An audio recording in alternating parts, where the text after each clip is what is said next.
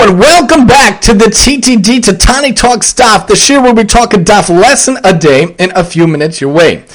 The Gemara talks about a 9b in Nedarim how Hillel the elder, they said about him that no person ever committed Me'ilah with his Ola offering in all his days. Hillel would always bring his offering to the temple while it was unconsecrated, and upon arrival he would consecrate it, lean his hands upon it, and slaughter it immediately.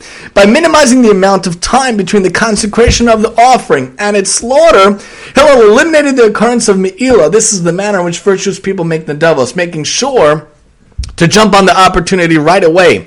Later on, the Gemara says on 9b2 that there was a person who made an interesting thing. A person who a guy saw that another guy had beautiful hair, beautiful curls, and had a nice appearance, but he made himself into a Nazir, and he said, Why? So this guy said, I was a shepherd from my father in my town. I went to fill a pail with water from the spring. I stared at my reflection in the water, and then my Yetzer Hara rushed over me sought to banish me from the world. I said to my Yetzer wicked one, why are you conceited in the world that is not yours with one who is destined to be consumed by worms and maggots? By the temple us, that if I shall shave you for the sake of heaven.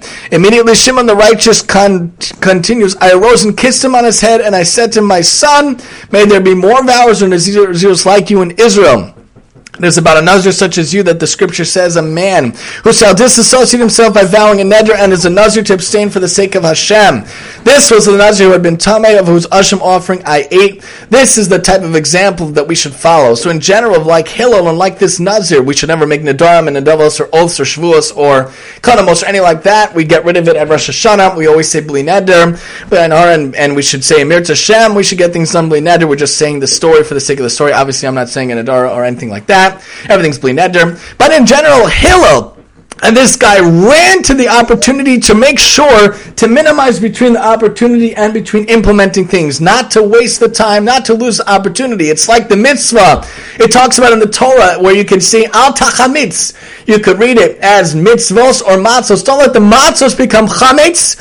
Also, don't let the mitzvos become chametz. Right away, Hillel made sure to minimize the time between the two things. This guy, right away, the Yetzer Hara tried trapping again, and he rose faster to take care of that. Obviously, we're not all on this level. Many of us stumble and fall constantly, all the time, in many areas. But there are many safeguards and many things we could do. And we can minimize things. We can make sure to beat the Yetzer Hara sometimes. You have the need for the smell for McDonald's. You have two ways to get home. One doesn't have McDonald's. Go the non-McDonald's way. You have a way to go in between, and you, you say to the shul, I'm going to give money, bli neder, do it right away. Capitalize on it. Don't let procrastination take over. From the moment of the conception, make sure to minimize any space in between. Like this guy who saw his own reflection and immediately took upon himself to be the Nazir, to fight the Yetzer Hara. So too in our lives. Don't let the Yetzer Hara win. You're going to give money, you're going to do something. Make sure to get involved right away. Don't let procrastination take over. Join us next time as we're talking to Nedarim 10 here on the TTD.